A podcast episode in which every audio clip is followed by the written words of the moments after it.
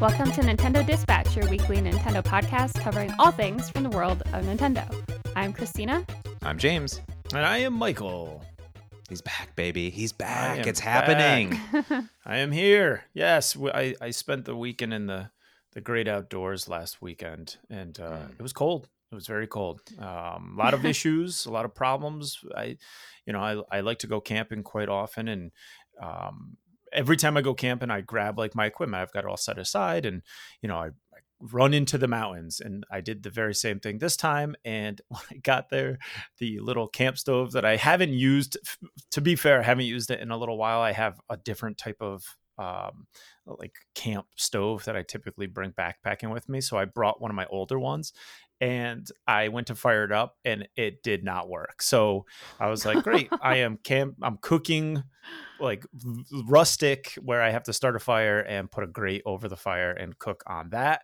Okay, that that problem is solved. And then on the way to the site, it started pouring, and Wow. then it rained on and off the entire time I was there. So it's uh, it could have been better, but it was still nice to get away and see the see the beautiful leaves this time of year. So, and uh, and now we're now we're back to talk some Nintendo stuff. That's good. Did you bring your Switch with you, or do you bring your Switch no, with you when you go? no, no. outside? I don't even like having I a didn't phone know. with me if I can help it. Disconnected. Yeah, That's it's Yeah. meant, the, the whole point is to get away, not to bring it with me. So no, and and I've also had it where I've backpacked and had the canoe tip over, and everything I was in had and wearing went into the Mm. lake. So it's not a risk I'm willing to take uh, when I go camping. Yeah, it's probably safe too. Because the last time I think you went camping, you dropped your phone in a, a pond. No, that's when the boat went s- over. That's when I was. Oh, it was? canoeing and Oh, I tipped over in the canoe, and it was super windy and got soaked, and it's there was still ice Sure, on the lake yeah. when I went over in that time. So it was it was This cold. is, Oh my this is this is also the canoe that you built, correct? Yep. Okay, so that I now, built. now we know I tipped over. Perfect. Yeah, yeah. It was. Okay, it's yeah. it's only half done. It's half done. So. So, and Just this is- it's one so side has a hole in it. yeah, one side's just got a giant hole. If you lean to the other side, it's usually pretty fine. But For those of our listeners too, who who I mean, a lot of you probably don't know Michael the way me and Mats do, but every time he tells a story, it I can picture it as if it's filmed like National Lampoon's Christmas Vacation. Like everything that happens, it's like a domino effect. It's it's just hilarious to visualize. So Yeah. so even just telling this story, I'm just picturing you like falling out of the canoe, and then you're in ice. You're like, ah, I'm I'm, I'm sinking. I'm sinking. just well, I did. I did fall out of the canoe. The canoe tipped over. no, it that's wasn't how I like picture I it. was. That's I how I I wasn't picture like it. Okay. I wasn't like standing up paddling it like a gondola Uh-huh. in, in Italy or anything. I was I was in the canoe and then it's tipped over and I fell out. But No, I'm pretty sure you were Mhm. gondoling it. Yeah, you were totally. yeah, yeah. yeah. And you were singing. Yeah. "Oh, Uh, yeah, I was. I was.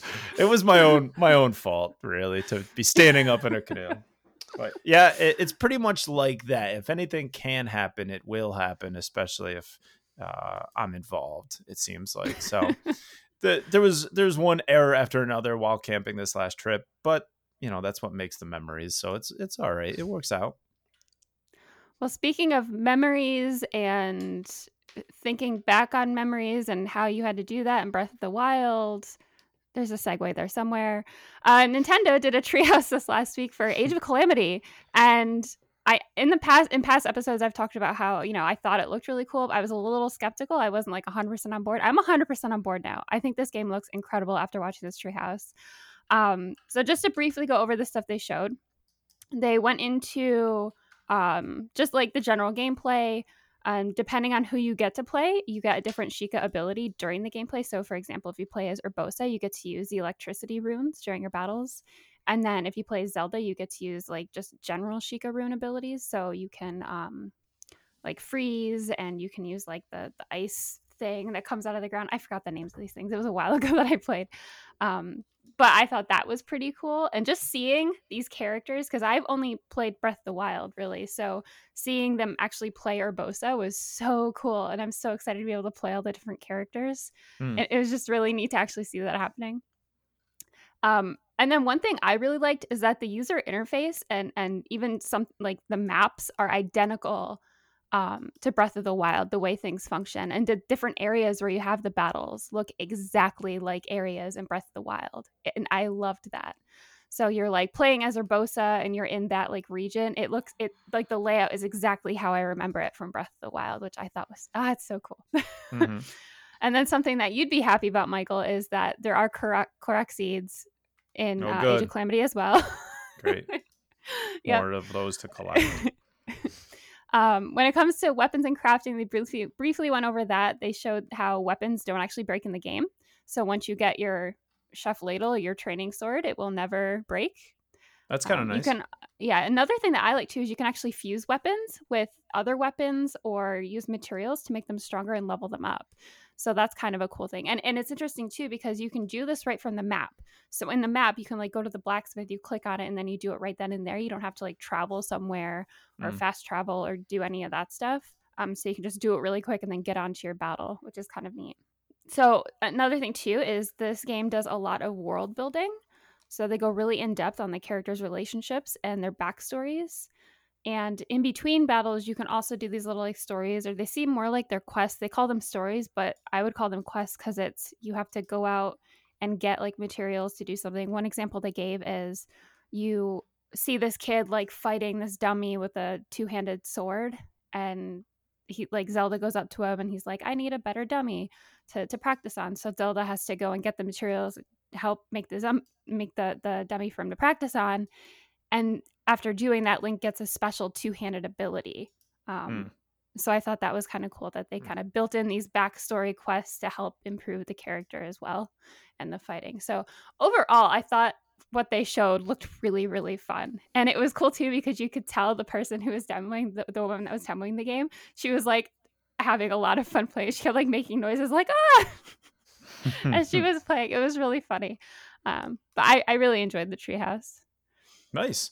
Yeah, I I'm I'm just like I, it's a game that I plan on getting. It's not super excitement or anything like that at the moment, but the world building that you mentioned and what they showed mm-hmm. in the mm-hmm. treehouse is what is selling me on the game. Right, mm-hmm. that's what makes it feel different. That's what makes it stand out for me. Otherwise, it's just uh, you know a Warriors type game.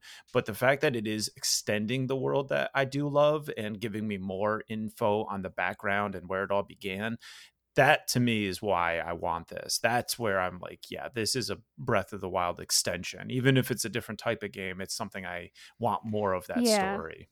It feels like a true prequel as opposed to like a different, a totally different game that happens to be a prequel. It feels like they're connected, which I yeah. like definitely yeah. connects and i and i mm-hmm. like that i'm excited for that and mm-hmm. i know you have hit on you know the art style and how those are very similar and i think that's great too i it would it would have been crazy for them to make this game an extension of Breath of the Wild and not carry over those assets. I think that would have been yeah. a huge misstep for them if they had done that. So it does make total sense, and and I do think that obviously uh, you know we saw trailers. We're going to see that in Breath of the Wild too. It's going to be an extension of these same assets. It's a way for them to you know reuse some of the work they've already had in the past. So it makes a lot of sense, and it probably ramps up production speeds and things like that for the game. So I think mm-hmm. you will get at least one more Breath of the Wild in this aesthetic uh, that you like so much. We also got another Nintendo Treehouse, and this one was talking about Pikmin 3 Deluxe. So Pikmin 3, I think originally was what Wii U mods. I don't know if you where you had the chance to play it on Wii U, but I believe that's what it originally came out on. Mm-hmm, um, it was. Yep. Yeah. So now we're getting it on the Switch, and I'm excited for this. I I really enjoyed. I, I think it was just the first Pikmin that I got to play, and I thought it was so cute. It's very uh, charming and just everything that was going on. And, and right now they have a Pikmin 3 Deluxe demo that you can download to your Switch and play, and it seems to be a pretty sizable demo. I mean, I've made it through the first day so far in what I've played, and it carries over a lot of the very uh, sweet charm from the one that I do remember. This treehouse kind of ran through a lot of what you're going to see in the game. It showed some of the story, about five minutes worth of that. They talk about the controls and that you can go into settings, and it seems like you can kind of, you know, customize this to to feel the way you want it to feel especially coming from like the Wii U they have motion controls that you can enable if you like and and I think that's kind of nice even in the very beginning of the demo which by the way the save data will continue and carry over to the uh, full game if you mm, decide to buy cool. it so you're not wasting time you know it will carry over mm. which i think is really nice. But through the whole beginning of it they do mention like go to settings if you want to change this go to settings if you want to change that. So it's kind of nice they're giving the, the player a lot of controls in this.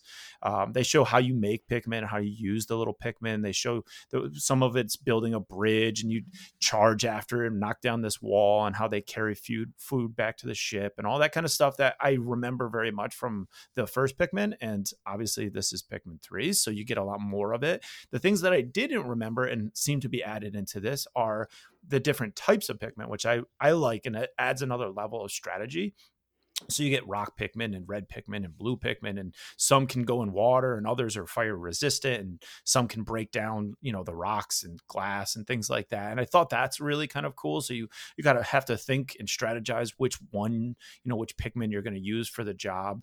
Um, I haven't had any Pikmin die on me yet, but I always remember thinking that that was kind of hysterical when they would get like run over or chewed up um, and it's just very very cute I, I like when you you know you you are making new pikmin and they kind of plant themselves and you run over and you pull them out of the ground and it's just cute. You also have the they showed a little bit of the multiplayer mode in this and some of the side stories which i don't think the first one had any of that kind of stuff. And they have a bingo battle mode which looked kind of cool. It's a uh, competitive scavenger hunt that you play against friends and you have these bingo cards and you run around trying to you know collect all the different items and if you get four in a row you win. So it's very cool. I'm definitely going to pick this up. I'm really enjoying the demo so far and it's just such a sweet little fun game to have on your switch and have on the go. It does make me want a pikmin 4 that is a dedicated designed mm. game for the switch um, but hopefully with deluxe you know they're going to see maybe it's a way for them to introduce a lot of fans that just maybe never had access to pikmin.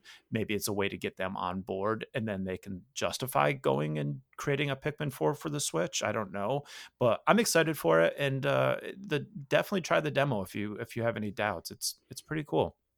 Yeah i, I definitely plan on playing the demo and it it the the look of the game i don't know if you got this too but it kind of reminds me a little bit of unraveled. Mm-hmm. Yeah, I can see that. Yeah, yeah, the look of it. Yeah, yeah. So yeah, and like it does like, look beautiful on this. Um, yeah, it looks nice. Yeah, it, it, it does. It's definitely ported really really well. It's a beautiful game on the Switch. Um, mm-hmm. The controls seem fine. It, it you can tell, you know, and I and I think I, can't really remember from when I played the other one, but you kind of use your left joystick to kind of it's almost like a cursor, and that's where you direct your Pikmin. And you can see how maybe that's pulled over from like hand controls or other types of controls, but it it works very well. So there's no it doesn't seem clunky. It, it, it definitely functions pretty well. So um, yeah. I I would definitely try the demo. I think Christina, you would really, really like it. It seems like a game you would really enjoy, uh, especially the charm and like the cuteness of it. It's right up your alley. Yeah, I like I like cute stuff. Yeah. I do. yeah, I decided not to watch either of the tree houses because I had a lot of friends, you know, texting me how excited mm. they were for the new Zelda, the Age of Calamity coming in. And me, I already know I'm going to buy Pikmin 3 Deluxe because yeah. I love Pikmin. Like like Christina said, it has that cool um, tilt shifted, you know, real world. Like it, it's the whole idea was Miyamoto was like in his backyard and mm-hmm. envision this game, so everything is really you know you're tiny compared to the rest of the world which is big and these little things yeah. that are coming and bugs and whatnot and uh, i mean it's it's a really cool unique game that i don't think a lot of you know people are experimenting with or to the scale that that comes out so I'm, i hope that it does well mm-hmm. i think mm-hmm. the pikmin games do okay mm-hmm. uh, but it's really nice to see this and yeah i hope that we do eventually at one point maybe five years from now get a pikmin uh, 4 but yeah i'm super excited about it because i think it'll look really good and um, yeah, I'm just excited to have it. There's so many games. That's my only problem. Yeah, but, uh, I'll definitely pick it up at some point. Uh, but yeah, super cool that they did this. I'm definitely down for them to do more tree houses and play through some games. And you know, apparently it works because now Christina is going to buy Age of Calamity. So I mean, that's cool. like it, it, worked. You know, yeah, yeah, people need to see that So It's the same thing yeah. with the demos. You know, the mm-hmm. games maybe are interesting, especially for us. We go through these games at the end of the episode, and we look through everything that's coming out. And a big factor is how well is it presented. If the trailer just doesn't do it you know we pass on them and mm-hmm. for these tree houses i think a lot of people are like yeah that looks interesting until they see one uh, and then they're sold i mean that's what happened to me with link's awakening mm-hmm. mm. as I wasn't 100% sure. And then I saw them. I'm pretty sure they did a treehouse or some sort of like live demo yeah, or something it was, of it. Yeah. And I was like, yeah, I'm, I'm in. mm-hmm. Yeah. Yeah. Beautiful. Yeah. Well, in fact, some other people are in to Animal Crossing again. That is correct. Animal Crossing back on the top of the charts, at least in Japan. We'll talk about the US charts a little bit later. Um, but we get the latest charts coming in from Japan, and Super Mario 3D All Stars has been in the first spot since it was released. Um, but and it was knocked down finally by Animal Crossing just by 2,000 units, so 36 compared to 34,000. Um, and of course, it's surprising to actually see the rest of the top 10, which is mostly dominated by Nintendo, with Ring Fit Adventure at three, Mario Kart uh, 8 Deluxe at fourth, Pokemon Sword and Shield at six, Super Smash Bros. at seven, Club uh, Clubhouse Games um, doing hmm. fantastic still at eight, and then Minecraft at nine, and then of course the Switch also sold a, a, a bucket of of of hardware. So brought in between the Switch and the Switch Lite. Um, what was that about ninety thousand units, which is pretty fantastic when you compare that to the PlayStation Four and PlayStation Four Pro at about you know sixty five hundred. So really, when people are walking in, one out of every ten nine out of every 10 people are picking up a Switch, mm. basically, wow. when they're buying Jeez. hardware. Yeah. Amazing. Yeah, yeah, amazing. Super good. super good. Hopefully, those nine out of 10 people are not disappointed when their um, Joy-Cons start drifting. But I'm bum ching. yeah, nailing it today with the segues. Um, so yes, we have another story this week of Nintendo getting sued over Switch Joy-Con drift, but this time it's by a child and his mom. Hmm. So Luz Sanchez uh, bought her eight year old son a Nintendo Switch in December 2018, which is actually the same time I got mine. Um, and he experienced issues with Joy-Con controllers uh, with about a, within a month of getting his Switch. Um, that didn't happen to me. Mine was about a, like a year and a half later. Um, which, but I thought, you know, within a month, that was pretty surprising. The problem progressed until the Joy Cons were basically inoperable. Um, so the mother bought a new pair of Joy Cons, and then seven months seven months later, after getting the new set of Joy Cons, they started to experience the same problems. So Sanchez has filed a lawsuit along with her son, who is listed as a minor in all of the paperwork. And this is what surprised me. Um, they're seeking over five million dollars in damages from the lawsuit. Okay. Which I'm like, uh, I don't know if like five million is really like okay. From, from what? Give me a break. mental strain. I don't know how they can justify that, honestly. Um, but Sanchez's law- lawyers have argued that Nintendo, quote, has had a financial motive to conceal the defect as it as yeah as it did not want to stop selling the products and or would need to extend a significant amount of money to cure the defect now i do however agree with that statement not the $5 million in damages though i think that's absolutely insane um, now, last week we did talk about this a little bit. After the podcast, Mats and I were having a, a discussion about how how intense the drift issue actually is. Um, so we put out a Twitter poll um, on our account just to see like if our listeners or followers just to gauge where they were on this. And out of 18 votes, 72% have experienced drift and 28% had not. And we did get two people who shared kind of their stories with us. Um, Joel said that eight out of 10 of their Joy Cons actually had drift, but they sent them in a Nintendo and they were fixed and they haven't had an issue since. So that's good. Mm-hmm. Um, and then Eric, who has had a has had two pairs for three years, has never had issues. Um, and he said that he, he was saying maybe it was because he kept them in a case, but I know Michael, you said that you always keep yours in a case and your blue Joy-Con, your left blue Joy-Con, you started having issues with that one. Yeah. So, yeah. I've always had mine yeah. in a case and it, it still happens. So, I mean, yeah. I think it's just look at the draw a lot of these, you know, and mm-hmm. Obviously if he hasn't got it, that's, that's great. Let's keep those fingers crossed that it doesn't happen. Um, but mm-hmm. yeah, I always kept mine in a case. And then on our Discord, we had seven people say that three of them did not have drift. Um, sorry, three did have drift and four did not have drift. Um, so even still, it's a pretty high percentage of just out of seven people. Hmm. Um, so I kept I kept looking into this because I was actually curious about you know how the money would work out. So I found a survey that was done on Reddit about a year ago and had about six thousand uh, two hundred people participate in this survey. So out of that many people, about sixty six percent of them had faulty Joy Cons. Now, then you start to run into the yeah, it's, it's a big, big high number. but the issue you run into is like out of all those people, they may have more than one set of Joy Cons. So they went even more in depth, and they said out of 2,361 total Joy-Con t- controllers, about 7,500, so about 37% had a failure rate, which even still, it's, a pretty high number. So if 37% of every Switch sold, so right now that's 61.44 million Switches as of the moment, I, I looked this up yesterday. So if out of that 61.44 million Switches, 37% had Joy-Con issues and the owner bought a new pair of Joy-Cons because you can only buy them in pairs, that would come to nearly 1.5 billion dollars. Jeez.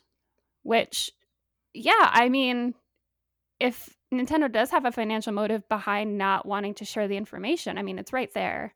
Mm-hmm. I mean, mm-hmm. obviously, not everybody has the means to buy a new set of Joy Cons, but I think that's the biggest issue there is that Nintendo is this family friendly, friendly, accessible company. You know, they make games for such a wide range of people, but financially, not everybody has that expendable income to just buy a new set of Joy Cons. I mean, they're right now they're running like on average sixty five dollars, mm-hmm. which that's you know, month to month, if you're living pay to, paycheck to paycheck, how a lot of people are in the country, that's at least in the U.S. That's you know hard to hard to go and just buy a new set of Joy-Con so you can play your games, especially so, right now.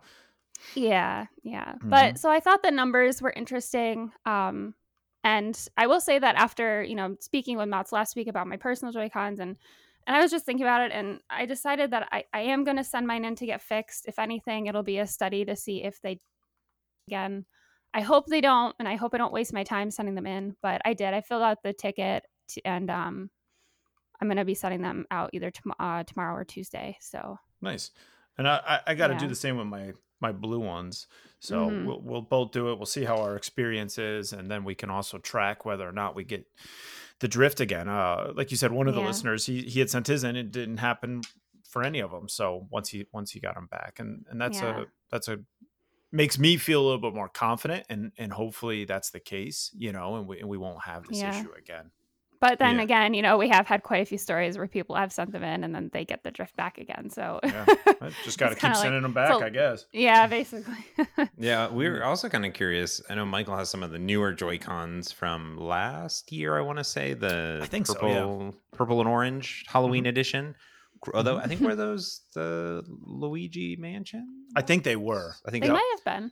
Mm-hmm. So yeah, I mean they should come out with some new colors. I mean, if they fix it. So I'm curious if maybe some of the newer Joy Cons fix it because we also, or maybe made it better, right? Mm-hmm. You know, mm-hmm. maybe they didn't fully yeah. fix it, but maybe it's a little bit better so it lasts longer. We, we also noted, right? yeah, we also noted that while some people have reported on the Switch Lite, it hasn't been in the same amount. So wonder if obviously you'd have to send in your whole Switch. Christina, what I'm curious about here too is like obviously like you know there's a lot of people a lot of lawsuits. I mean Nintendo does have this official we will fix it for free thing, mm-hmm. which which obviously mm-hmm. we talked about the scenario wasn't free originally and all this stuff, but now it's just free. What was the process for you to go do all of this? Okay, so basically I just Google searched Nintendo Joy-Con repair service and then it was like the first link. So I clicked that and basically you have to fill out a ticket you put in your um, switch serial number or your I, I, guess if you if it's just the joy cons themselves i guess you can just do the serial code in them. But i put in the switch serial code um, and then i just had to give them basically all my information. And i'm actually going to send in both my joy cons even though my right one technically hasn't had an issue. I figured if i'm sending one in i might as well send in both. It's like mm-hmm. a fail safe like just in case. Um, so i said i'm sending in two. They didn't ask me anything about them specifically uh, they mostly just asked for like my address and stuff like that. And then the next day, oh, and then after I submitted it, I got an email saying, okay, we'll email you when we're ready to have you mail them in. And then, like, I think about 12 hours later, I got an email saying, we're ready to have you send them in with instructions. And then I also got a separate email from UPS with a shipping um, a shipping sticker. So I basically nice. just have to throw them in a box and send them in, and uh, we'll see what happens from there. But yeah, I'll, I'll let people know what kind of goes on after nice. I send them. That's pretty yeah. exciting. Mm-hmm. I, I yeah. am curious if if now I, I did read that the warranty like it doesn't matter like you send them and they'll still fix them um but I did but on their site when I actually like was filling everything out it said we're going to like basically inspect them and see if we can fix them. So I I mean I'm sure some people would like send like I was looking on uh, there's like a Facebook group I follow and someone's dog basically chewed on their whole switch. I'm sure if those are sent in that's why they say that like if someone Yeah. sent in like a chewed up Joy-Con be like yeah we can't fix this obviously. Yeah. um but for drift I'm sure if that's the issue which they'll see it um I'm sure it'll it won't be an issue but we'll see. When I send mine in, I'm going to be curious because with mine, in addition to drift, I had that. Remember, I I um, had the little latch that holds the Yeah. Joy-Con onto the Mm. Switch, kind of got rounded out, so my my my Joy-Con kept popping off.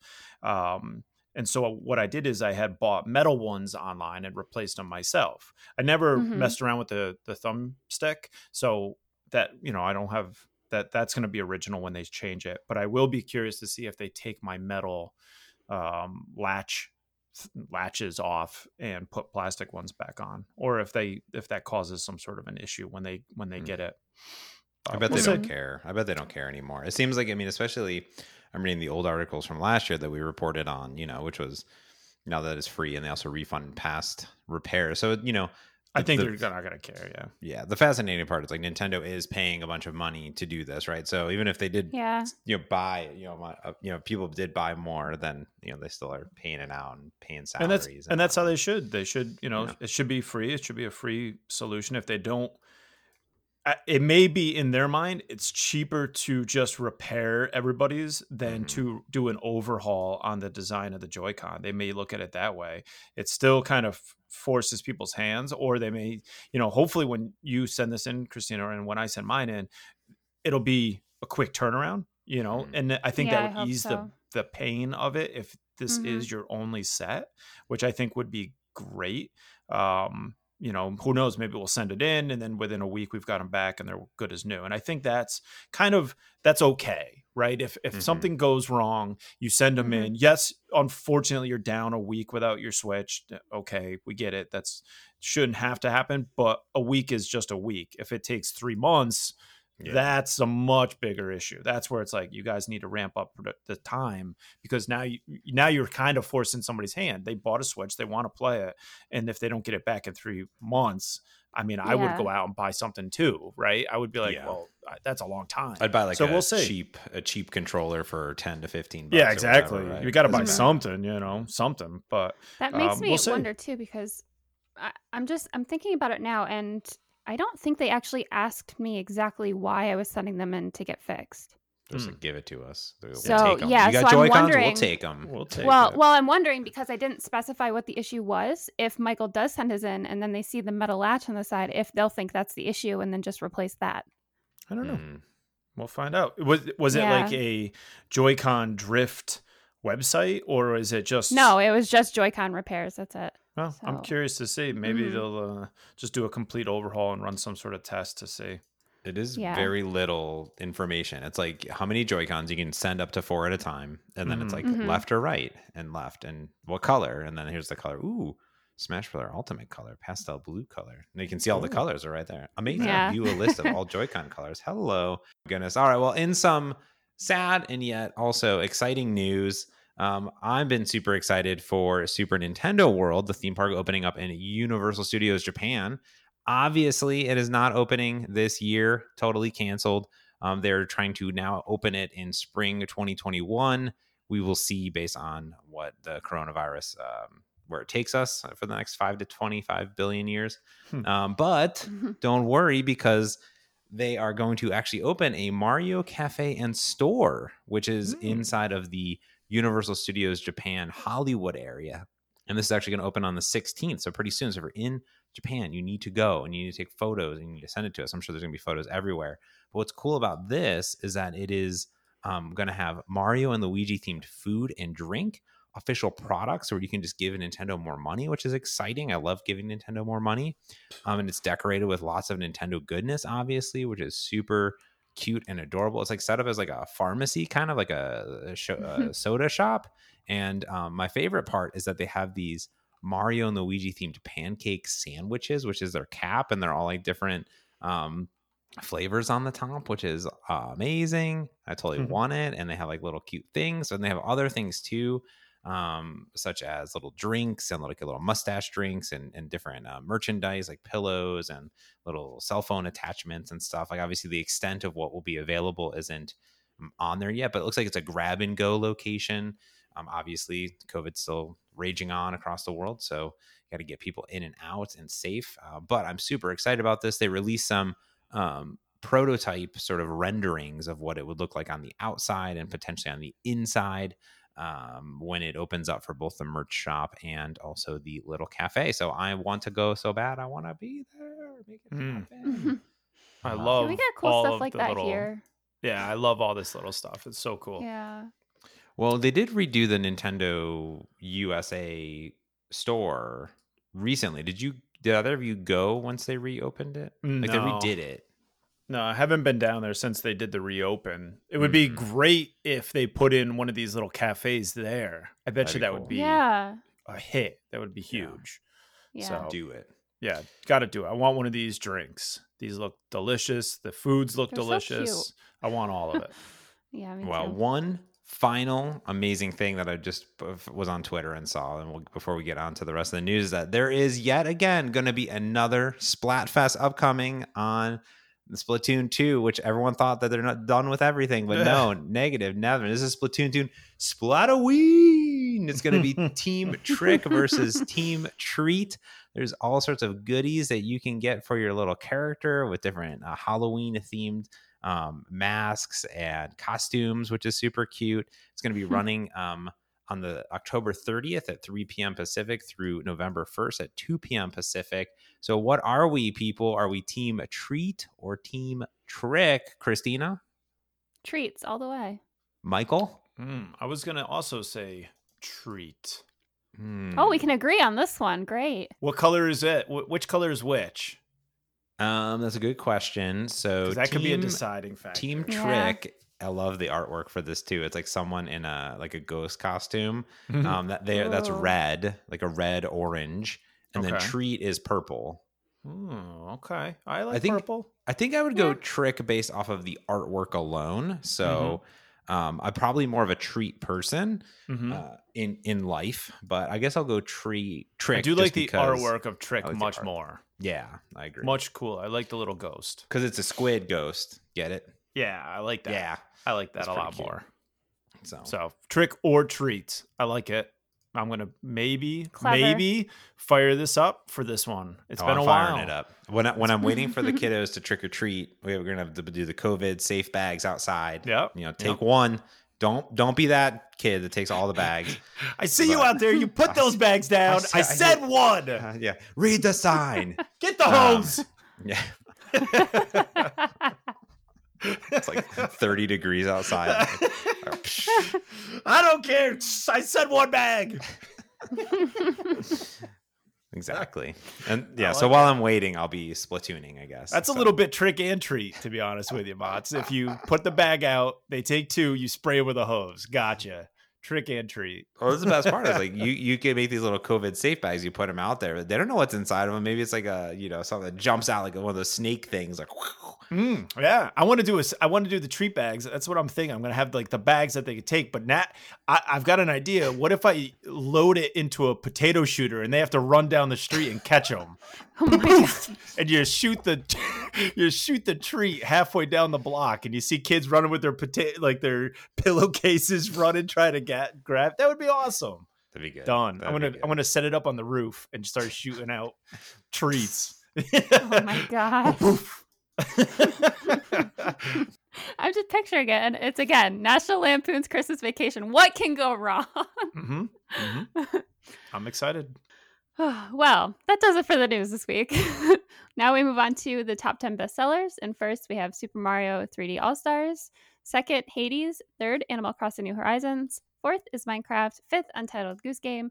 Sixth, Killer Queen Black. And that is 95% off. That's probably the reason why it's in the top 10. Wow, Um, and that sale is, yeah, that sale is going to be going on um, throughout this week. So when we release podcast, it'll still be 90% off. 7th Mhm. is Mario Kart 8 Deluxe. Eighth is Super Smash Bros. Ultimate. Ninth, Kirby Fighters 2. And 10th is Bastion. And that's it. Mm. Very nice. That's all. Yep.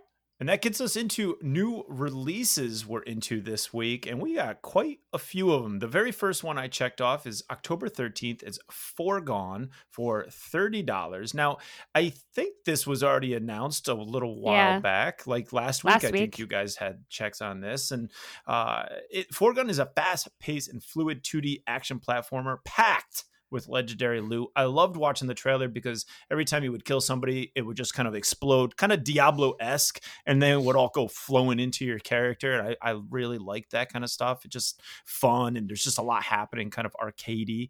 Um, and the and the way the story is explained is it's years after a devastating war, the city of Calagan is once again besieged by an all corrupting force known as the Harrow. As the city's strongest super soldier, it's up to you to investigate the origins and prevent it from happening. So it seems very cool. I like it. I like running around. I like upgrading my weapons and my skills and getting stronger and finding all of these like uh you know going through all of the environments and finding all these little secrets and treasures that make me even stronger. Looks really really cool. I think we got a code for this so i uh, i'll definitely be playing it and i'll even give us some some details for next week and what i think but foregone like it the next one I have checked, Mott's has checked too. This isn't new to the Switch, but right now it's free to play, and that is Overwatch. Uh, it's going to be free to play, I believe, from the 11th until the 20th. I have it downloaded on my Switch, ready to go. If you're not familiar, uh, you know Overwatch. It's been on Xbox, it's been on PC. It's it's a Blizzard game where you get to run around and kind of. I, I don't want to say it's like. Um, it's not a battle royale in any way shape or form but it is sort of a shooter where you have to plan a little bit of strategy. Each each character on their team kind of has a role to play and there's characters that are better suited for each role whether it's a tank or a healer or just a you know a first person like a a damage dealer and you kind of run out there guns blazing. So you do have a little bit of strategy involved and you've got to play your roles well to be um uh, effective in winning for your team. And there's different modes. So you're either just trying to move this thing across the map, and whoever is able to kind of stand on it and defend it, it moves while you're able to defend it. And there's there's all kinds of different ch- challenges and battle modes. It's really really fun. I used to play it on Xbox all the time, and I'm downloading it for Switch because I want to just see how well it plays. I want to also see if my account carries over. So there's just more of an experimental side to playing it again. But for free to play, it's a week long demo. Why not try it out? Nice. Yeah, I um just downloading it now. It is starting on the 13th. So Oh, again, okay. so when that's why you couldn't play it yet. So yeah, that makes on sense. Tuesday. So when that podcast is out, you can totally play it. So I, I'm downloading it now, so you can Nice. prep it. Um, I know people can't really prep it because they're, they're- it's already out, but you can still download it, and that's good. There's a lot of good games on sale. I just picked up um, Bulletstorm. It's Mm. 750. I picked up Killer Queen Black. I have played that in the arcade. Um, it's confusing, but you know, might as well own it. Why not? Just so I can give people more money. Um, but yeah, there's a bunch of other good games on sale. Um, we're talking about this Bomber Squad game or whatever next, the new one, but the Mhm. original one's on sale for like a dollar fifty. So it's it's kind of Yeah. fascinating. Tons of stuff. Um, yeah, I'll, I'll I'll pick this up because I'm excited to play Overwatch. Give it a try. I don't want to pay money for it, but I, I love. Have you this played it at all? No, never. Oh, nice. This is exciting then. Maybe I wonder. I'm looking at their list. Oh, you know what? I got the 11 because it opens at 11 a.m. on the 13th. So Yeah, okay, now yeah. now we have a time. there we go. But I'm curious to see if I would assume it's the full on game, and maybe you and I get to play together so we can kind of give it a shot. I would be Oh, really like that. interested to see what you think of this because we did play Paladins quite a bit. Yep. Mhm. Um, and I would say this is a much better version of that. So, oh, cool. One I of you think you're should gonna live like stream it. or maybe both of us. I don't know. Ooh. Do It would be it. fun to jump in because it's been so long since I've played it as well. So it's kind of like I'd be playing it again for the first time. Mhm. Um, so Hmm. yeah, let's let's do that because this would be cool. Nice. Yeah, I'll definitely do that. I'm downloading it right now. Well, I'm downloading Cool. a bunch of games right now. I need to clean off my Switch. But uh, another game I'm actually really excited for is a re-release of Shantae Risky's Revenge. Um, now, the Shantae games are a classic 2D uh, side-scroller platformer by WayForward Technologies. This game was originally released uh, in 2010 for the DSi. That is correct. I think I own this game on the DSi. To be honest with you, I should pull out my DS and see. Um, this is the sequel to the classic 2002 Game Boy Color video game Shantae, um, which is again a side scroller, you know, 2D platformer. I've played some of the newer Shantae games, and I, I kind of got confused and and just kind of gave up on them. So I'm, it'd be cool to go back, I guess, in time and play this game. It's really uh, highly uh, received. The mm-hmm. its average Metacritic, Metacritic score is 85 out of 100. Um, with obviously at the time beautiful visuals and, and soundtrack, and so do those graphics still come across. And this game has been re-released on Windows, PlayStation 4, Wii U, and, and, now it's coming to Xbox and the Switch, obviously, for ten dollars. So it's, pretty good. Uh, it's cool that they're they're bringing it over, and it'll pair well with the other Shantae game that came out um, earlier this year um, from them, which is cool. So there you go, or last nice. year, I guess. Yeah. Uh, the next game I have like three checks on. it's also coming October 15th, and I believe it's pronounced Reiki. It looks like it's pronounced Roki, but I, I wanted to make sure I pronounce it correctly because I'm pretty sure it's a, a Scandinavian or Swedish um, pronunciation. But this game is by Polygon Treehouse, which is a two person team. And it seems like one of the people um, from that team actually worked on, let me see, let me look really quickly. Um, worked on LittleBigPlanet. And the other person, like, they're both from PlayStation, like, pretty, pretty extensive um, experience. So I was just really interested in that and, and thought it was kind of cool. But uh, Reiki is an adventure game inspired by Scandinavian folklore. You play as Trove, uh, which is a character in a dark contemporary fairy tale with a touching narrative, alluring art style, ancient puzzles, and atmospheric exploration. If that doesn't have me written all over it, I don't know what what would. Um, so you play play as Trove, uh, and you're on a journey to save her family. And in the process, you come across these crazy creatures that shouldn't exist. And it just seems like a really kind of dark, magical adventure. So I am all in on this one. Very excited mm. for it. It's um, $20.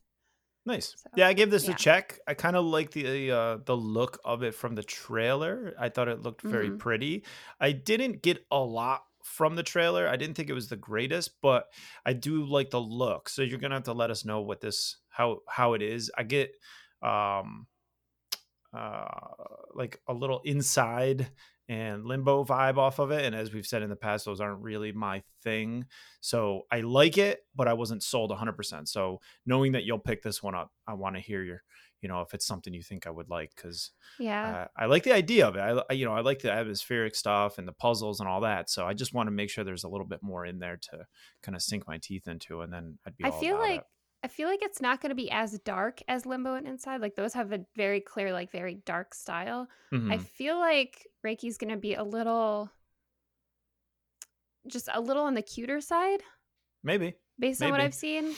I like yeah, the atmosphere of it though. It's getting into yeah. this time of year where, at least for for us, we'll start seeing snow and everything. So I kind of like that for mm-hmm. the winter. I think it would be a good game for that. So mm-hmm. I definitely put the check to it. Uh, one that is also perfect for this time of year is it's coming out same date, the 15th, and it is This is the Zodiac Speaking for $20. I watched a little bit uh, of somebody streaming this. They were playing, I think, a beta for it, and it, it looks pretty interesting. This is a fact based single player psychological thriller based on the story of the Zodiac Killer, which is one of the most famous never caught serial killers here. Uh, it mixes vintage 70s California visuals, epic original cinematic soundtrack that has a little bit of horror investigations, some stealth mechanics. There's also multiple endings to discover, and you basically play as a survivor of one of the Zodiac killings, and you have to go through and kind of face your trauma and figure out who the killer is. Uh, little by little, you're going to unravel some of the like the mystery of it. You're going to go to the sites. Some of them are actually inspired by the original crime scenes. You're going to experience real psychological sessions and help manage the trauma that you experience from your experience with the Zodiac killer. Uh, there's three alternative endings, all based upon investigative decisions that you make. And it's got that same atmospheric, there's sort of like a 70s film music and uh, art style.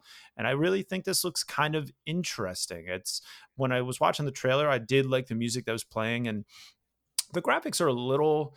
Uh, not not the greatest, but I still think it looks really really good. And then when I watched the streamer playing it, I was like, oh, this this would be perfect for you know obviously October and the spooky month. So I gave it a check. I had I want to look into this one. It, I I think I would dig it. One thing I love about having each of us go through this list is if I miss something, one of you guys always ends up finding something that I missed, and then I'm like, "Why didn't I check this?" Mm-hmm. this is yeah, one of them. yeah, there were a lot of games this week. In, in my defense, though. Yeah, there are. yeah, it, it, does look it does look really cool. Uh, the next game I checked and Michael checked as well. It's called Cloudpunk. Um, at the moment, it's on sale for twenty dollars. Full price is uh, twenty four dollars. Um, but this is by Merge Games, who's also responsible for Dead Cells, which I know that mm-hmm. was a pretty big game, mm-hmm. still is. Uh, so Cloudpunk is a neon noir story in a rain-drenched cyberpunk metropolis. Uh, you play as Ra- Ra- Rania. Uh, sure. Yeah, I'm gonna go with that, Rania, yeah. and it's your first night working for Cloudpunk, which is a semi-legal delivery company. I like I like how they they labeled it as semi-legal.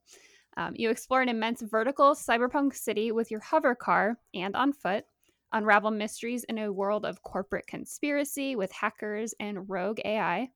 And something I thought was really cool is your decisions will have a lasting impact on the inhabitants of this metropolis called Nivalis.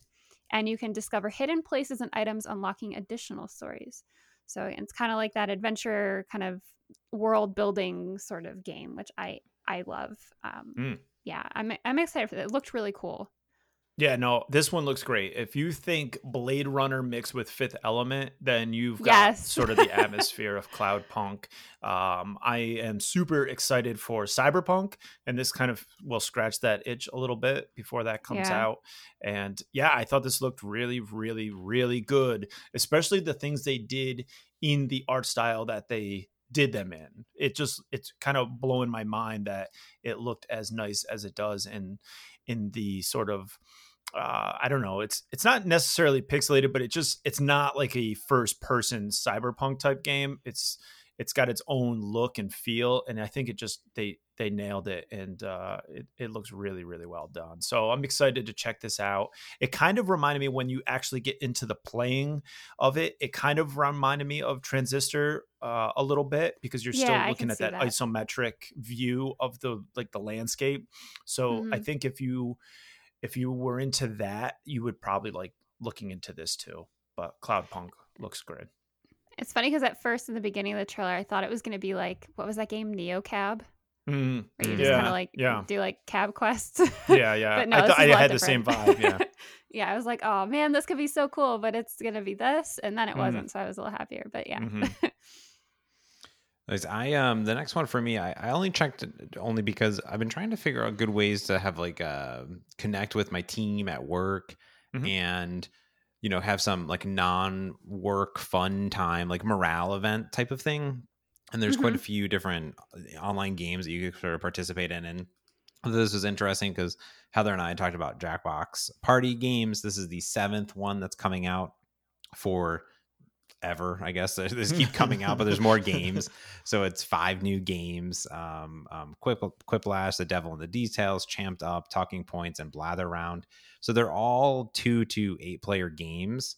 Um, the problem that i have with most of these is if I was to buy this for like uh, Heather and I, all the newer ones, like past Jackbox uh, Party Pack One or whatever, eh, are all like more than two players. But the first uh, Jackbox uh, Party Pack is a lot of two player plus games, so you can actually mm. do that. Mm. But I was just thinking that this would be fascinating because you know in general that is coming out and if you're you know on a team you're looking for ways to connect it's a pretty good way to do it have some fun or whatever um, these are these are interactive like party games that you can play and and i think um, you only really play with your phones and tablets and computers so you don't really need a console so i don't really know how this works on the switch necessarily but um, you know if, if you have other consoles you could you could do that too but it's that's how you that's how you play so i think other people could just connect via the phone or tablets or computers so you don't mm-hmm. actually need to play it on your switch it's just like someone needs to boot it up and pick the game i think and hmm. then everyone else just plays remotely i'm not really sure how it works if everyone needs to be local or not but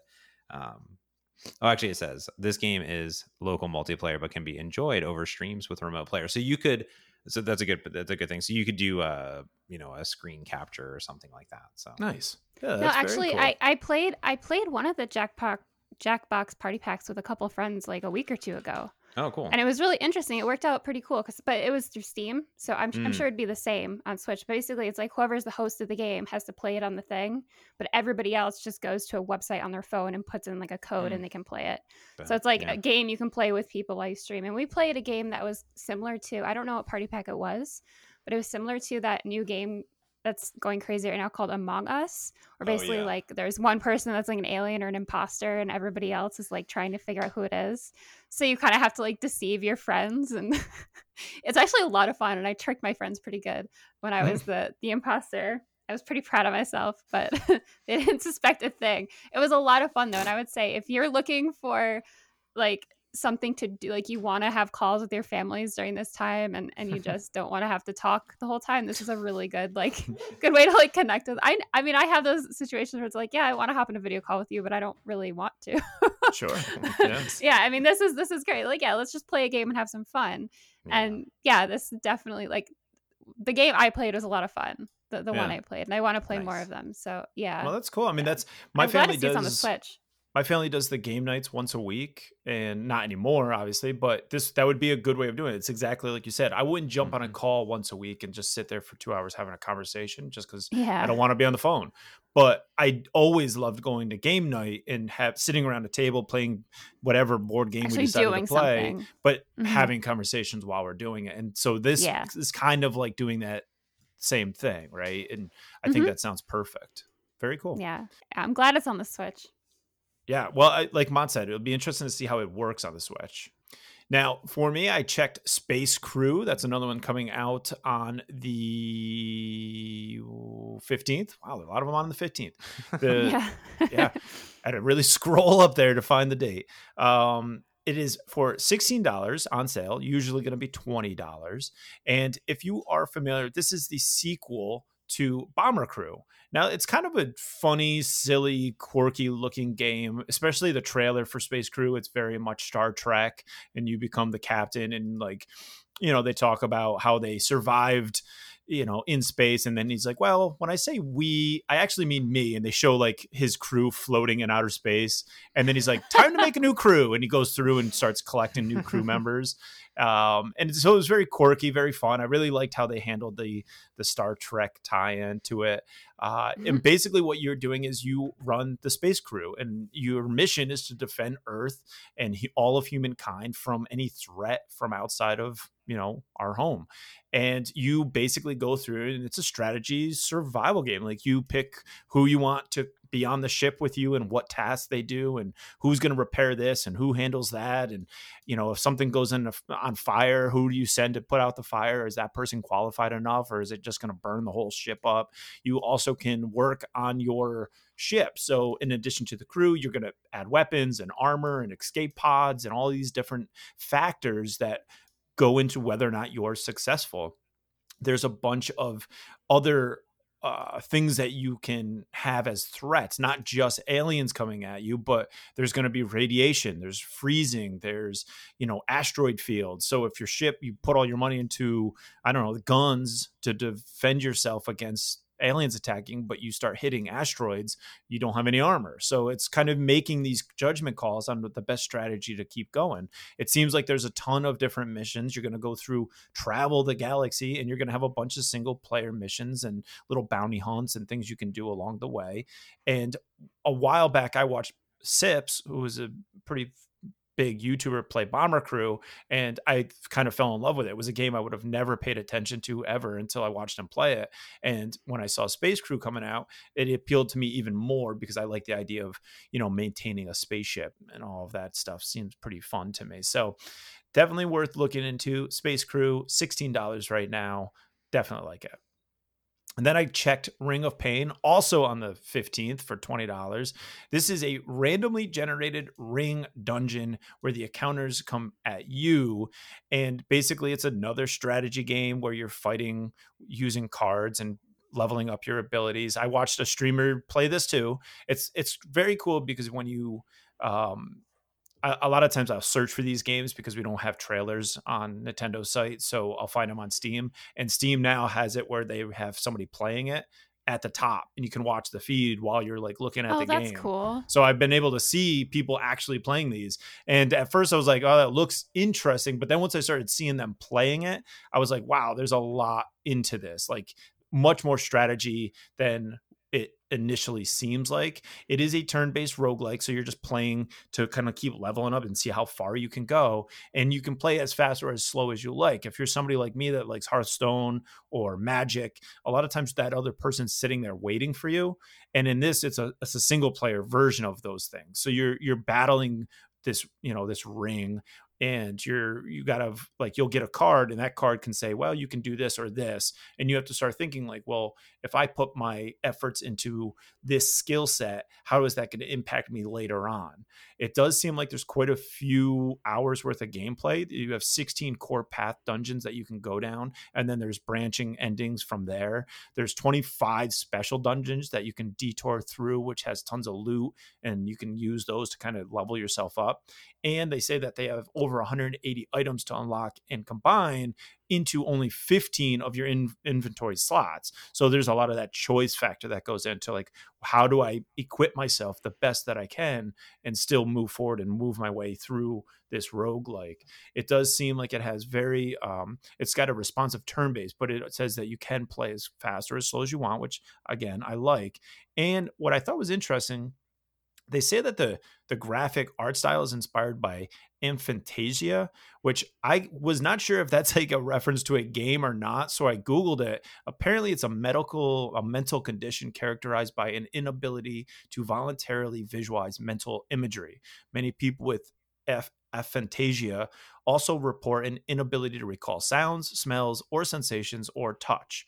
Some also report, report uh, apagnosia, the inability to recognize faces. So I don't know if aphantasia just happened to be a mental condition or if that is where they pull the uh, somehow the art style is inspired by or if it was a game but I when I googled it I thought that was really interesting and it kind of goes into this sort of creepy uh, aesthetic that they're trying to do with this this game and uh, looks really interesting. And for twenty bucks, I I want it to be almost on on mobile. To be honest with you, it seems like something I would love to play this sort of lab level of depth and uh, strategy on my phone anywhere I go.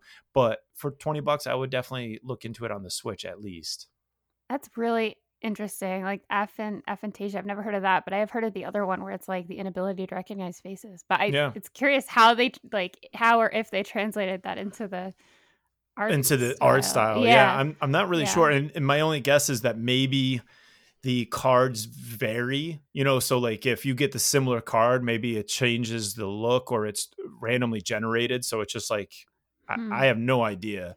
But when like I you can't the guy, recognize a card by how it looks. yeah, exactly. Yeah. And uh and when I was watching the person play it, like I said, there it was really cool to see them sort of taking their time and talking through each card and saying like, okay, well, this card is going to do this. And a lot of the cards that they played seemed to have a bonus, but it also had something that could hurt you. So it was like, well, if I don't do Oh. this, now it's going to take life points or whatever, you know, is part of this game. And uh and I really like stuff like that. So I I want to check it out. I like the the complexity of it. I like that there seems to be a lot of depth to it. You know, we've played a lot of these games and gotten codes for these games and initially they seem really interesting and then they end up being very shallow whereas this one i i think it's actually going to be kind of what i want so i'm It excited feels pretty to try it complex. Yeah. I like that. Look- I you know I like neat, that yeah. stuff. I like the idea of whether it ends up being good or not. I like diving into something, dissecting it, learning about how to play it, and seeing like oh, there's different levels. Like you can get the basic gist of it, but then there's legs to it so that you get better and better and better as you go. You know, and and that this game seems to have that. So Yeah, it look looks really cool. Mhm.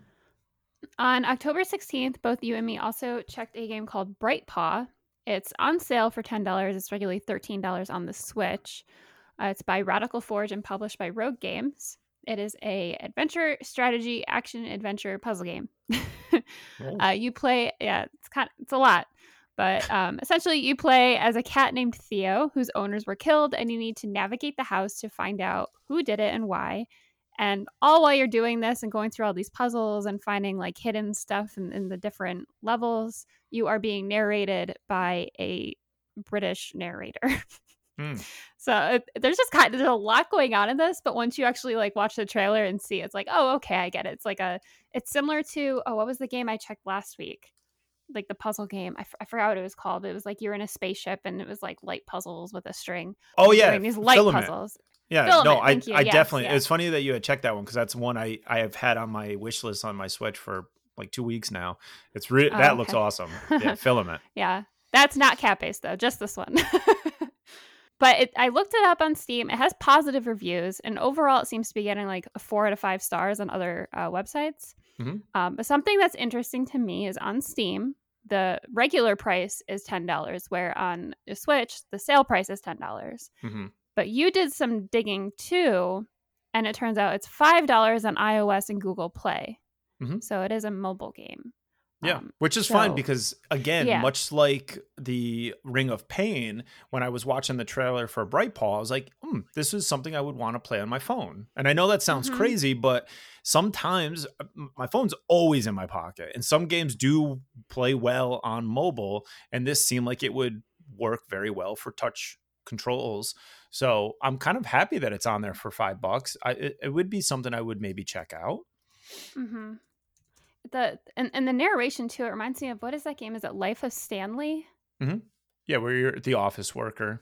Yeah, where you're the office worker and there's this like narrator telling you what to do and you can do what he says or not. Mhm. And it's very interesting. This is kind of feels like that a little bit. It, Mhm. It's really it's it, it kind of takes a lot of elements from a bunch of different games and shoves them into one game and you're a cat. Basically, I, that's the best way I can describe it. Yeah, it's cute. That's yeah, very cute. yeah, I like it. Bunch of good stuff this week. A lot of games. Yeah. But that gets us to everybody's favorite segment in the show, What You Playing? And I think Mott's should kick it off. okay. Um, uh, yeah, so th- this last week has been um, pretty chill overall. I've been playing a lot of Super Mario 35. Mm. Um, I've really enjoyed it thus far. I, I enjoy it in handheld more mode more than docked mode. I need to play it on my TV. Right now, I'm playing it on my monitor. And I don't know if there's a.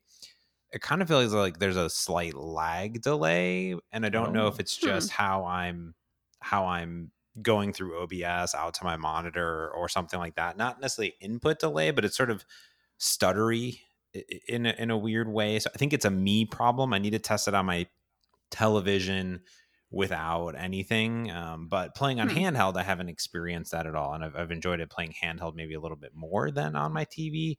Mhm. Um, just because also I think on the handheld screen Mario looks better, right? Because it's Hmm. smaller. It's you know, it's an eight bit game, so I don't know if it's meant to be played on a two K monitor, but uh, but yeah, so but uh so i've been enjoying that they've been doing more little um you know um like weekly challenges and daily challenges so i've been going through those which is super fun uh, it's also a fun game uh, to play with your kids because there's a practice mode so you can just play any of the levels in practice mode too so they don't have to play against people that's super duper cute too um, we have some friends um, that have also been like luke has also been texting me about his he's on like level like 65 or whatever i think i'm level like 40 or something 35 40 something like that so it's been quite fun. Been enjoying that. It's free, of course. You can get it. I just want to keep playing it before it's gone. So Oh, that's Yeah. right. That's Have right. months. It's a timed. I forgot it was a timed release. it's release. time. I have There's- months to there's play some it, but people I need in- it. There's some people in Discord that have been talking about it. Mhm. Just Mm. just talking about like you know there's uh Stav was saying that he kept getting second a few times when he finally got in first and he was sharing a photo of it. Oh, nice. Yeah, the very first time I played, I got first, and I have not gotten first since that. I got a few seconds. Um, it gets really intense once you're down to five. It goes into sort of the fast mode, and time starts to tick down faster. So if you haven't leveled Yeah. up your time, it gets pretty intense pretty quick. Um, Hmm. So that's just hearing that stresses me out.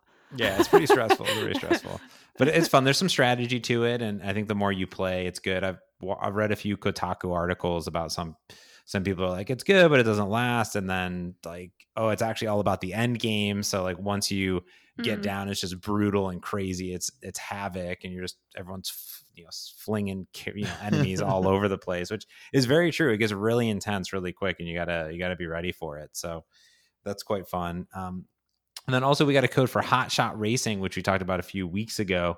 This is an arcade style, high speed drifting. It's like polygon esque style, um, you know, cruising across, not cruising across America, but that, that sort of vein, I would say. Mhm. And it's fascinating because you play these Grand Prix. There's like four or five or six different characters, and they each have four different cars that have different, you know, stats. You know, speed, drift, acceleration. So kind of the standard stuff, and you can pick pick between them. And there's different um, circuits. So each circuit has four races in it, and it's eight cars that are in it, and you're racing. There's also online play too. But like when you're going through the Grand Prix, like even though you're going through a Grand Prix, there's still the like you only have 30 seconds to get to the next checkpoint to get more time to get to the next checkpoint to get more time to like get to the end and do three laps but Hmm. i find that kind of strange because like i'm just in a grand prix so Yeah. why does it matter if i come in last place or i you know time out um it, it adds one additional layer of stress but it, the only way to get more time is to you know um to get to the checkpoints or do a lap Yeah. um, so that's like okay, and I think that's okay because it's it's an arcade game. Like that's the style of it, but I didn't. I don't know if it really needs to be in anymore because it's not like this game was in the arcade and ported over. Um, so I feel like that's an element that's not adding value to the game. Mhm. The the bigger part of it is like drifting and drifting behind, like you know, you're just you know drifting behind people or like drifting through turns and leveling up your meter so you can boost. Um, and that's okay. I, I feel like the the the drifting is a little um it's a little lofty. So you it's like almost it's almost like it's, it's hard to get it perfect. Like when when I play Ridge Racer, I can kind of dial in the the drifting. Where this game I played for a few hours and I haven't really dialed in the drifting, so I'm often running into walls or you know not or just getting slammed by other cars and kind of like turning you around and yet that's the only way to really progress. Um, and I kind of feel like the walls are a little sticky. And what I mean by that, they kind of like suck you in a little bit. I, That's how I feel at least when I play. I don't have concrete evidence. Um, it's still cool. It feels really good. It, it's it's fast. It is the graphics are really nice. I don't like the voiceovers very much because they make the characters say like stupid things Okay. um, which I don't really like. Like I just, you know, I know they're trying to give some infuse some personality, but I don't really. but it's just not well written. Yeah, Gotcha. so like Hmm. they're like like you're like oh like you're in this um like Las Vegas type of thing. Like I've n- I've never been here before. Like whoa, this is out of this world. And I'm not really Oh, adding boy. any yeah. just yeah, cheesy. cheesy dialogue. Yeah, Mhm. and, and and I don't necessarily know if different. It's not like one character has a a car. They have four cars that you can choose from, and they're all similar. So I don't think it really matters what character you play as.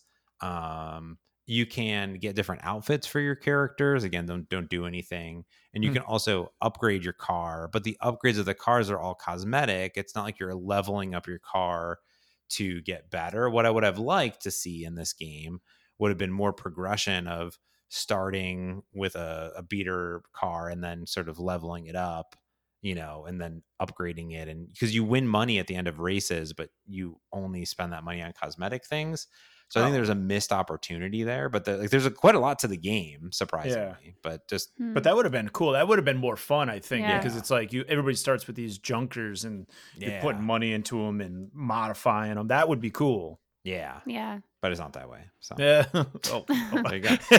there you go.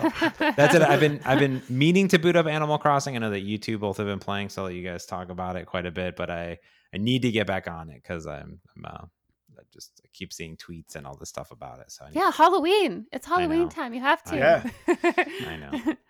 Yeah, I, I mean, I, I guess I can go next, and Yeah. I have been. I've been playing Animal Crossing. Um, it's I I had stepped away from Animal, Animal Crossing quite a bit. I think there was about four to five months there where I very very rarely turned it on. Then once we started seeing the holiday stuff, which I had said all along is like I'm very excited for, I jumped in and I've been playing uh, I would say every day I turn it on now for this whole month because I'm trying to get my candies and I got to start visiting like your island and Christina's island so I can get more candy because at the end of the month we use those candies to buy stuff from Jack, the the Halloween Mm. king or czar or whatever he's called. And uh and I'm excited for that. Now I will say there's a couple things about the holiday Halloween that I'm I'm not it's not that it's bad, it's just I I want like none of the I'm playing right now and I'm and I'm walking around and I'm looking at my island and just now, just today is the first time I've noticed it. Trees are starting to change color. Um Mm. and I have not noticed that before and it's and it's kind of cool because it's not all trees. So I'm standing in my orchard and I'm looking at my pears and my peaches and my oranges and my my cherries or whatever these are, apples or whatever. And I'm looking at it and like one tree in my pears is starting to change, one in my oranges is starting. So it does seem like they're going to change like real trees. That's very very cool to me. But considering the fact where where I am and I and I know this is, you know, it's got to be for the whole northern hemisphere. So it, it, it you know, results may vary, but Christina and I, our leaves will be gone by time they change in the game, right? So it's kind of like for Halloween for me, it just does like I'm used to seeing colors and the trees and the like. I wanted to see that in the game, and hopefully now that I'm starting to see them changing, I I think we may see that for Halloween in this in Animal Crossing. So I am excited about that.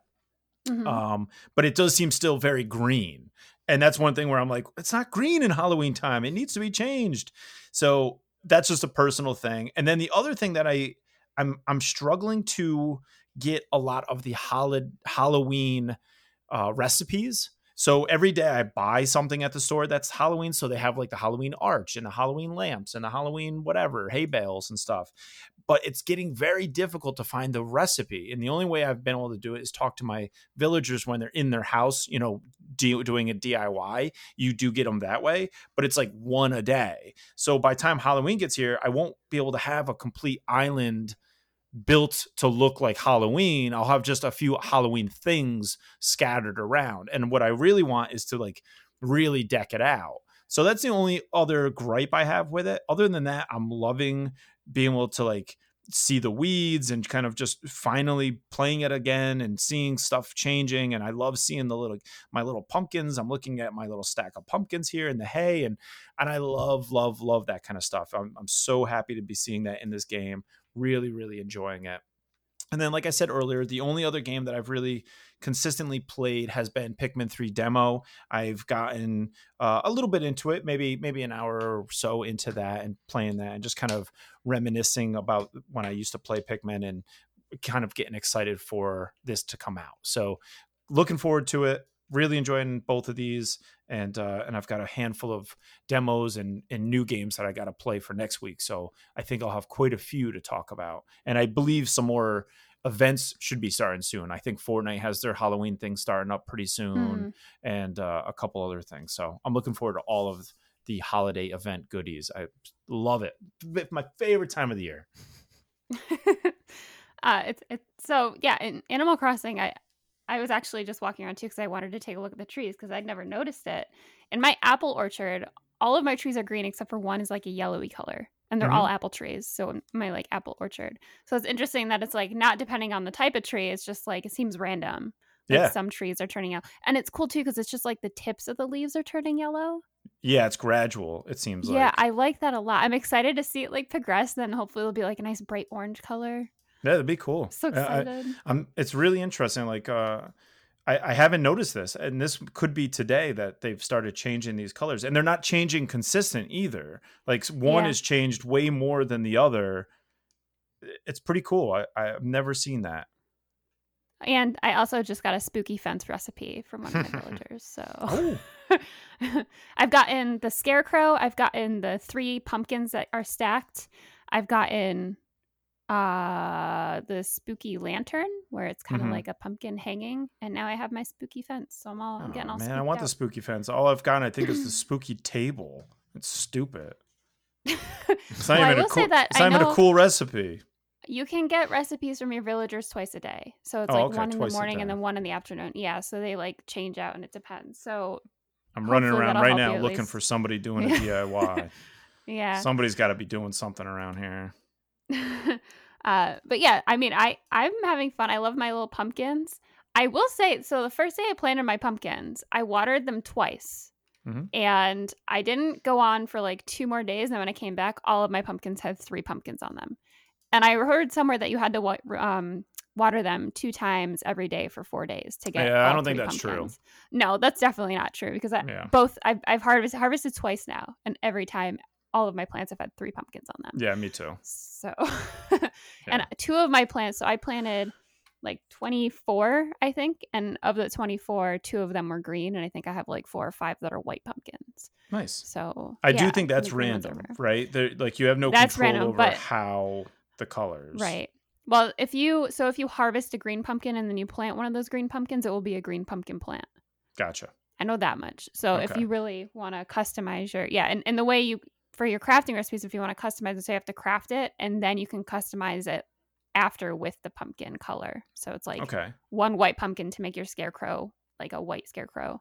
white And if you scarecrow. harvest them, they can come back a different color. Like I, I've harvested a green. Yeah, I've harvested a, like all of mine the last time, and when they grew back Yeah? in, they didn't grow back in the same as what the pumpkin I previously harvested. They change. Are you sure? So yeah. So I think the only way to guarantee a color is to plant that color. That's interesting because both my green plants were green twice. Oh, see, I had a whole Yeah. bunch, and now they they definitely seem all different than when I previously did it. Because I had a lot more Huh. colors. Now I got way more orange this time. That's interesting. Well, I know orange is the most common one. Yeah, I'll have to And do it again just to rare, and then double check. Green is rare. Yeah. I'm gonna take a picture and then I'll take a picture after, and we'll see. Yeah. Well, I'll, I'll compare it for science. 'Cause that'd be interesting for science. Yeah, it's for science. for Animal Crossing science. Mhm. And, and Um, for me, the next thing in, in Animal Crossing chat here, I uh, I really got to get rid of my flowers. I have just it- it's an asinine amount Just of flowers on my. You don't get anything. I wish there was other stuff you could do with them, you know. But yeah, I'm just selling flower. Like I have so many flowers because I, I don't know what I was trying to do, but my whole island is just overrun with flowers at this point. you were breeding them, and it went a little, a little extra. It went wrong. It went wrong very fast. Um, I have almost every single flower though. I think there's one or That's two good. so far because I'm going through and I'm organizing them uh, in more manageable batches. And I think there's maybe like one or two now that I can specifically focus on, and I'll have Mhm. every color flower in the game, which is uh, except for gold. But I was thinking about that too because I've been working hard and trying to get certain hybrids. And mhm. when winter comes along, what's going to happen to them? Are they just going to die, or I, I mean, will they come back too. in the spring? I don't know. I'll have to. I I'll have to look into it. know. If any of our listeners know, let us know yeah. because that would be helpful. I don't want to lose all of my hard work. Um, They should make it so then- we could build a greenhouse and then you keep your flowers in the greenhouse. like Stardew Valley style. Yeah, like Stardew Valley. yeah, style. And maybe can- that'll and, be the thing we get in winter. And then you that'll can be part of that introduce um what's the what's the Christmas flower? Um Holly, no. Um you Christmas see, rose. No. You see it all the time when you go to like Christmas trees. It's uh Oh, it starts with a and- P. Yeah. Yeah, Uh, know wh- what you're talking whatever that flower is. You, Yeah. It would be cool if that gets introduced by uh what's his name when we when the holiday season rolls around. Santa. No, the guy that's Leif, the guy that sells the flowers. It'd Oh, cool if okay. he brings them okay. with him like, once, Santa once the brings hol- us flowers. I mean, Santa could maybe bring them too. I, I don't know, but I'm thinking when Leif delivers the flowers. um, speaking of leaf, I guess uh, the remember I mentioned last week that I got the physical reward, the bandana with the little leaves on it. Mhm. The Animal Crossing one, yeah. So those officially shipped. I got an uh, email saying Oh, nice. both the things I got are shipped. So hopefully I'll have them by next week. That would be cool. That's Um, cool. So yeah, other other than Animal Crossing, I've been playing a little bit of uh, Little Nightmares here and there, but I've been up to my eyeballs in grading, so it's basically just been like Animal Crossing for like Mhm. 15 minutes every night. but Mhm. so yeah, that's it for me. Very, very cool. A lot of good stuff Yeah. there. Yeah. There you have it, our one hour and 85 minute episode on Animal Crossing Halloween edition. I'm, I'm super excited. I just was sitting here and listening and and now just I'm like trying to go update this down, uh, download the update and get playing again. So it's very exciting. So hopefully everyone can come visit. Oh my goodness. Well, that's going to do it for this week's Nintendo Dispatch. Let us know how your Halloween town is going. um, in Animal Crossing by going over to NintendoDispatch.com, joining us on Discord or on Twitter. Again, thank you for tuning in. Don't forget to subscribe and tell your friends about the pod. So until next week, this has been your Nintendo Dispatch.